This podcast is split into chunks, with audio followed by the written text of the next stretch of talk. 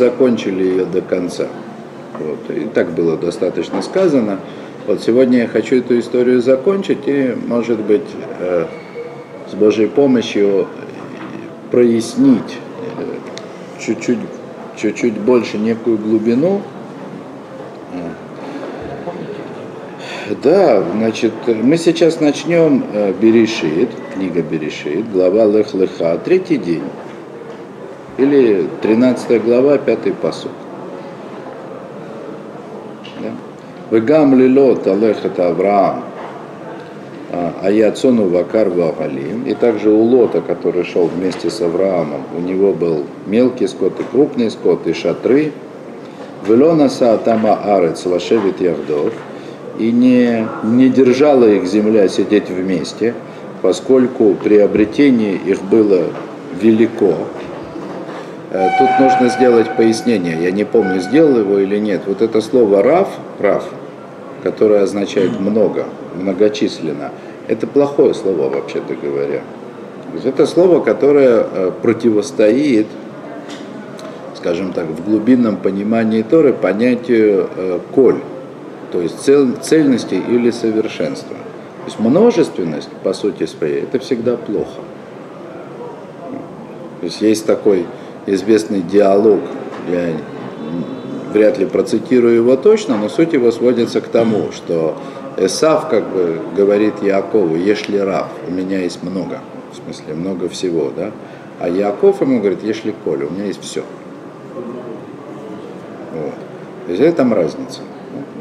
То есть множественность вообще как бы само восприятие мира как э, набора множества элементов, это, э, это дурное восприятие мира. А? Один, э, это все. В смысле, это, это клаль, это совокупность. То есть есть разница между разрозненным множеством и э, множеством, собранным в некую единую цельную систему. Система, она предполагает цельность. Про систему можно сказать, у меня есть все. То есть система имеет определенного рода совершенство. Да? У человека не должно быть много. У человека должно быть все необходимое. Когда у человека много, это плохо. То есть и вот здесь Тора говорит, что их имущество, оно было множественно. Дело не, не в количестве имущества, а дело в том, что оно было уже оно пошло в разнобой. Оно было разрознено. Да, так вот, ибо было их приобретение множественное. То есть я бы даже так сказал, как бы в свете, в свете того, как, как вот я понимаю на сегодняшний день это место, в том, что, э, ну, как я и говорил на прошлом занятии, что несмотря на то, что Авраам и Лот прошли один и тот же путь, приобрели они на этом пути разное. Дело не в количестве овец. И я еще раз поясню это, надеюсь, в этот раз будет более понятно. Велоя хлюла шевит яхдов, и они не могли сидеть вместе. Ваирив бен роэй микне Авраам у бен э, роэй микне лот. Значит, и были споры, или был спор между э, пастухами скота Авраама и между э, пастухами скота Лота. В Акнани, в Апризии, Аз Йошев А тогда Кнани и Перези еще сидят на земле. То есть это место, оно достойно еще раз упомянуть. Да? То есть что говорит, что говорит Мидраша Гада о споре между пастухами Лота и пастухами Авраама? Значит, Авраам был хасид, в смысле благочестивый человек. Он был настолько благочестив, что его верблюды носили намордники для того, чтобы, проходя между э, чужими полями, они случайно не схватили веточку от э, растений, растущих на чужих полях. Пастухи Лота не обращали на это внимания. Как я уже объяснял, почему пастухи Лота не обращали на это внимания, как говорит Мидраш, потому что э, Лот выучил из всех приключений, которые он прошел вместе с Авраамом, что эта земля обещана Аврааму. Она обещана Аврааму, детей у него нет, я, значит, я его единственный наследник, значит, это уже все равно, что мое. Обратите внимание, да? Ведь это, ведь это пояснение Мидраша на самое ключевое место Торы, которое говорит, был спор между пастухами Лота и пастухами Авраама. Причем, э, в чем, собственно, проблема была? Да, э, а Кнаани и Перези, они еще находятся на земле. То есть земля еще не принадлежит не то что Лоту или его пастухам, она не принадлежит Аврааму вообще в принципе. То есть несмотря на все обещания, еще не раз будут обещания, еще не раз будут обещания, но земля еще не принадлежит. Вот. Ваямар Авраам и Лот, аль нати мирива э, бейни у бейнеха, Пусть не будет спора между мной и между тобой, между моими пастухами и между твоими пастухами, кианаши махима нахну, потому что люди мы братья. Братья в смысле близкие родственники. Э, Мидраш тоже говорит об этом, что это значит. Э, именно в свете, в свете э, упомянутого спора или в свете упомянутого объяснения спора между пастухами. Дело в том, что Лот был похож на Авраама просто как брат-близнец. И люди не различали, то есть Кнаани и Призи, которые жили в это время в земле Израиля, в земле Кнаанской, они не различали Авраама, не отличали Авраама от Лота. И они казались им одинаковые. Вот. Значит, соответственно, э, скажем так, не вполне корректное, неблагочестивое поведение пастухов Лота переносилось на Авраама. От такой, от, таком, от такой компании нужно было удалиться. Алло, колярец лифанеха и паретна миалай. Значит, вот, продолжает Авраам, вся земля перед тобой, отделись, пожалуйста, от меня, им асмоль Веймина.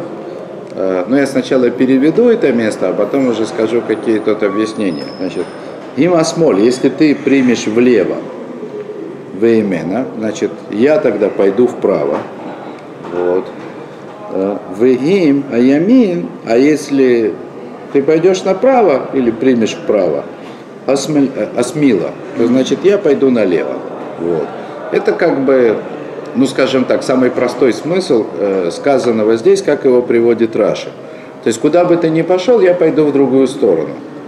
Хотя есть комментаторы, которые очень подробно с грамматической точки зрения, тут речь идет о споре в грамматике.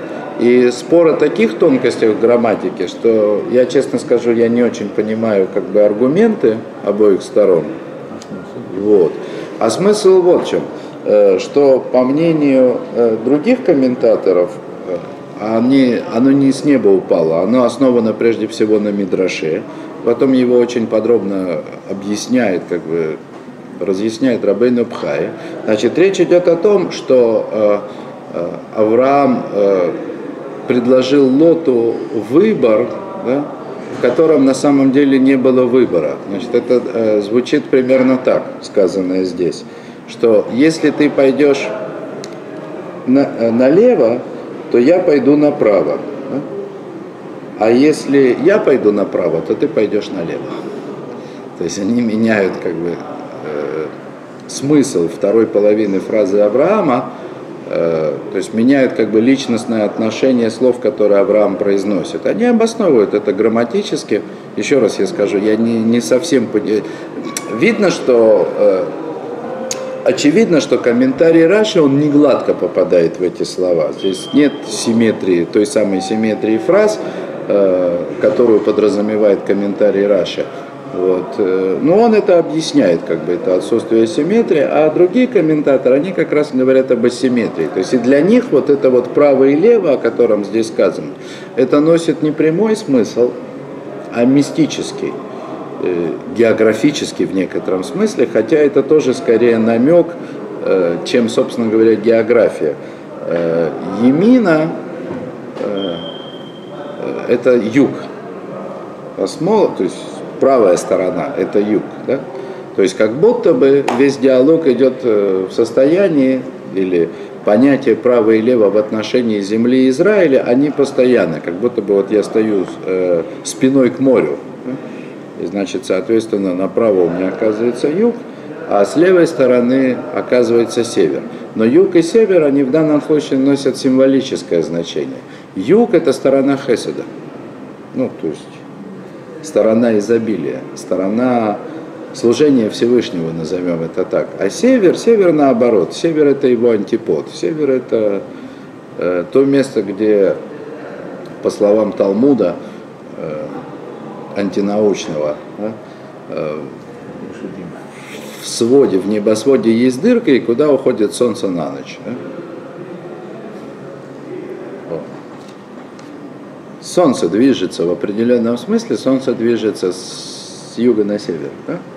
Ну, то есть, кроме того, что оно движется с запада на восток, есть движение Солнца, с, то есть в своей мощи да, Солнце находится с южной стороны. Если мы живем в северном полушарии, поскольку Солнце ходит по дуге, то э, самый ясный день он тогда, когда Солнце находится на юге. Да, Солнце в зените находится на юге, оно смещено к югу. А когда Солнце клонится, оно уходит к северу и, соответственно, восходит тоже с северной стороны. То есть оно восходит на севере, усиливается в сторону юга, на юге приобретает свою как бы, мощь и потом снова возвращается к северу. То есть так устроено движение Солнца по небосклону. Так вот, э, север и юг, они здесь носят тоже символическое значение, в смысле, что э, юг означает ясность в служении Всевышнему, а север наоборот. Да? Вот. То есть, по словам этого Мидраша и Рабейну Пхаи, который его подробно обосновывает, это э, речь идет о том, что куда бы ты ни пошел, я буду служить Всевышнему, а ты все равно окажешься с противоположной стороны. Вот. О. И дальше только. Ваиса лот и тайнов, значит, и поднял, поднял, значит, лот глаза свои, Веера Кольки Кара Ярден, и увидел всю долину Иорданскую. Видно, что они стояли спиной к морю, правильно? То есть они стояли на горах Иудеи или Шамрона. И когда Лот поднял глаза, он увидел долину Иордана.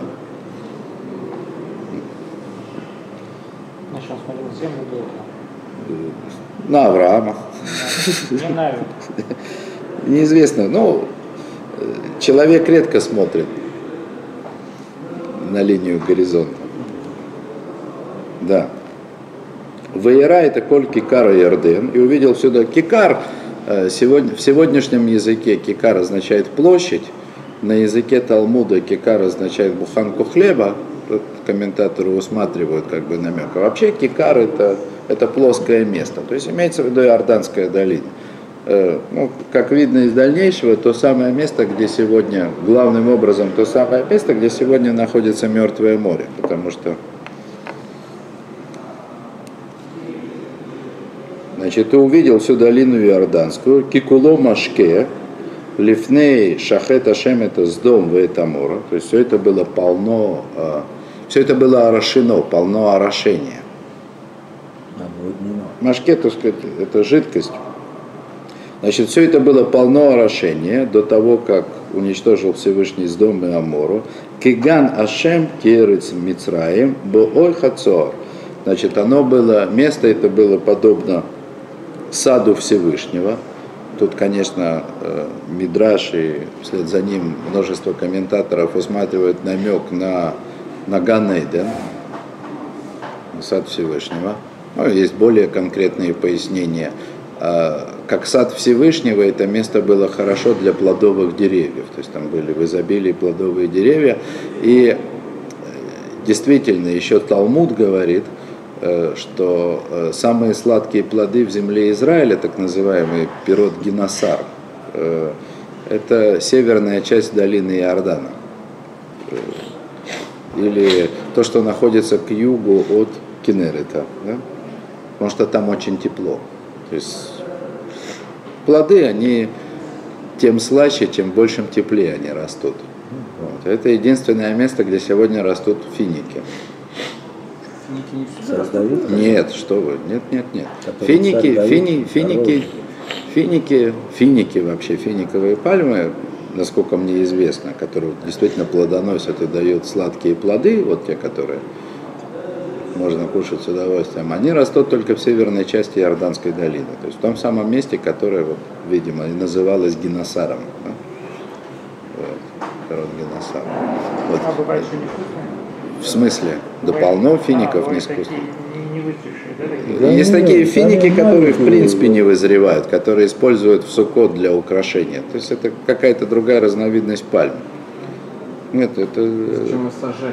Там-то финики. вот. Для красоты, для украшения. Здоровый. Для на- украшения. На сахар для, для украшения. Вот. Вот эти большие финики королевские, израильские. Ну вот, А вот они, они вот они там и растут. Там, в смысле где? В северной Поэтому части долины Иордан. А южная, воды. южная часть долины реки Иордан, она, она на сегодняшний день мертвая. После того, как нам известна история, Всевышний перевернул и уничтожил с дома Амору. Хотя на самом деле именно вот это место Иорданской долины, оно и было самым самым плода, как бы вот таким плодоносным. Да, так вот, как Ган Ашем, как Ган Всевышнего, это для деревьев, Каэрец Мицраем, как земля египетская. а? Это э, есть комментаторы, которые буквально говорят, как земля египетская, в смысле, вот как вся земля египетская, она была э, То строительство плотины. А вы не надо. нет, дайте я скажу. да. Задолго до строительства Асуанской плотины египетская земля Египта, она была покрыта ор- оросительными каналами, что позволяло значит, в этих условиях выращивать э, овощные и зерновые Ну, культуры в большом количестве, в изобилии в изобилии. Позволяло в изобилии. Вот, то есть это место было действительно благословено Всевышним. да. Вот, и дальше уподобляется, значит, сравнение с землей Египта, оно как бы конкретизируется, было такое место в Египте, Цоор называлось, вот. Тут тоже комментаторы разошлись, э, то ли, так сказать, это было такое вот э, самое благословенное место в Египте, которое называлось Цоар. Значит, э, то ли здесь это уже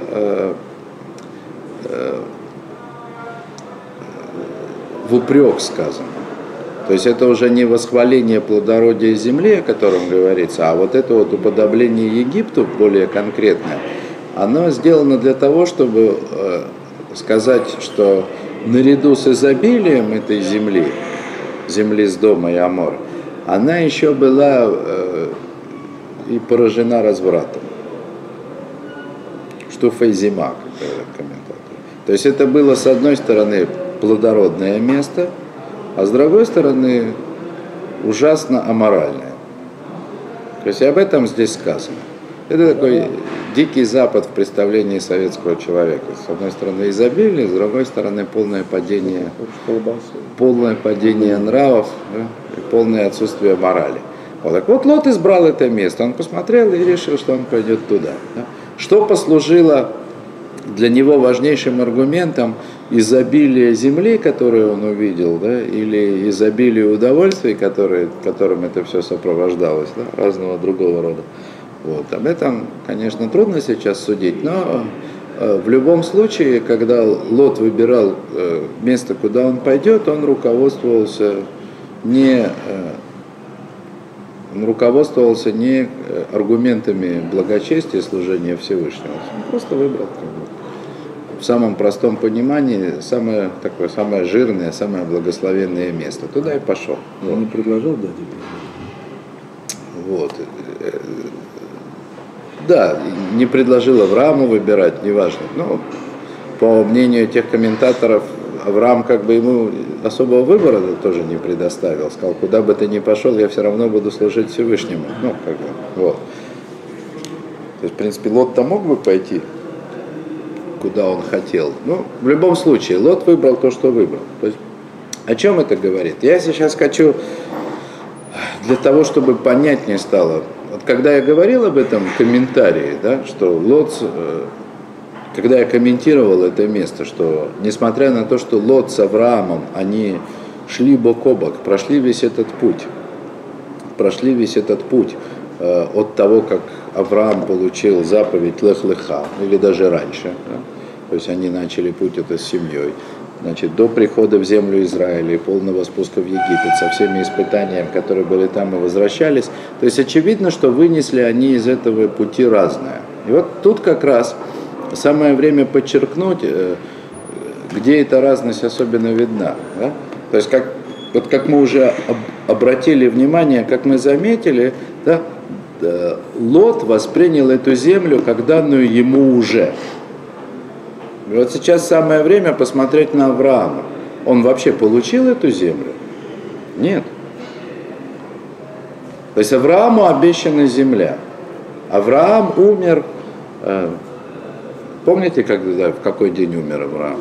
В день, когда Яков и Исав, они достигли бармитвы, было по 13 лет. То есть путь Якова, да, потомки которого удостоились войти в землю, как потомки Авраама, он только начинался. Равзильев говорит, что было 15 лет, когда они жили вместе. 15. Почему? Не знаю, Странно. Не, Э, действительно, Бармитсва, да. 13 лет бармитвы. А тоже вместе. Э, Давайте так, я закончу, потом э, я хочу как бы закончить эту мысль, чтобы не уплыть от нее слишком далеко и не, это не заняло слишком много времени. Э, Более того, скоро мы будем читать об этом, да? Э, тоже место, которое требует особого размышления. Э, Авраам в какой-то момент, да, после описываемых событий, он спросил Всевышнего Бема и да, откуда я узнаю, что мои потомки на самом деле унаследуют землю. Вот. И как бы мы это ни интерпретировали, ответил ему Всевышний однозначно. Ты через то узнаешь, что 400 лет будут потомки твои рабами в Египте. То есть обещание земли для Авраама это не было обещанием награды, которую он должен получить за служение Всевышнему. Это была не его награда, даже не для его потомков. Даже его потомки, они должны были эту награду, даже это рассматривать как награду, они должны были заслужить суровыми испытаниями. То есть, если уж Всевышний обещал что-то Аврааму, как слышал это Авраам, он обещал ему то, что благодаря Аврааму когда-то на земле наступит всеобщее благоденствие. Об этом речь идет. Унаследуйте землю хорошую. Не в смысле, что я отберу всех хорошую землю и дам ее тебе, да? А в том смысле, что когда-то твое служение принесет благо всем живущим на земле. Хотя для тебя это будет испытанием. То есть суть служения Авраама, она была в том, что это было служение, а не способ получить какую-то награду. А Лот, Лот, который находился вместе с Авраамом, кстати, о благочестии внешнем и внутреннем, только что в Дере Хашем рассуждали на эту тему. А Лот все то же самое, он воспринял очень просто, земля уже его. А в этом это была полная противоположность служения Авраама. Полная противоположность. То есть Лот, пусть даже внешне он этого не делал, но его пастухи вели себя так. Они не совершали преступлений. Да? Они не изгоняли кнаанеев с земли, не захватывали их поля. Они просто не вели себя по отношению к ним с той степенью благочестия, с которой вел себя Авраам. Объясняет это, все равно это наше, ладно, там еще немножко, да? еще чуть-чуть.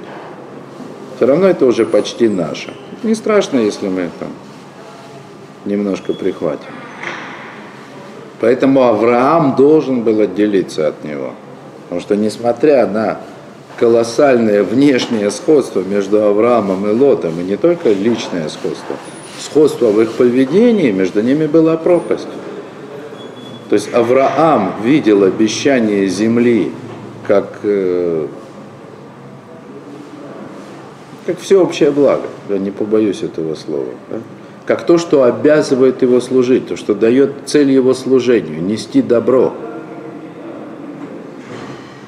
А Лот видел в этом награда. Я послужу и получу за это награду.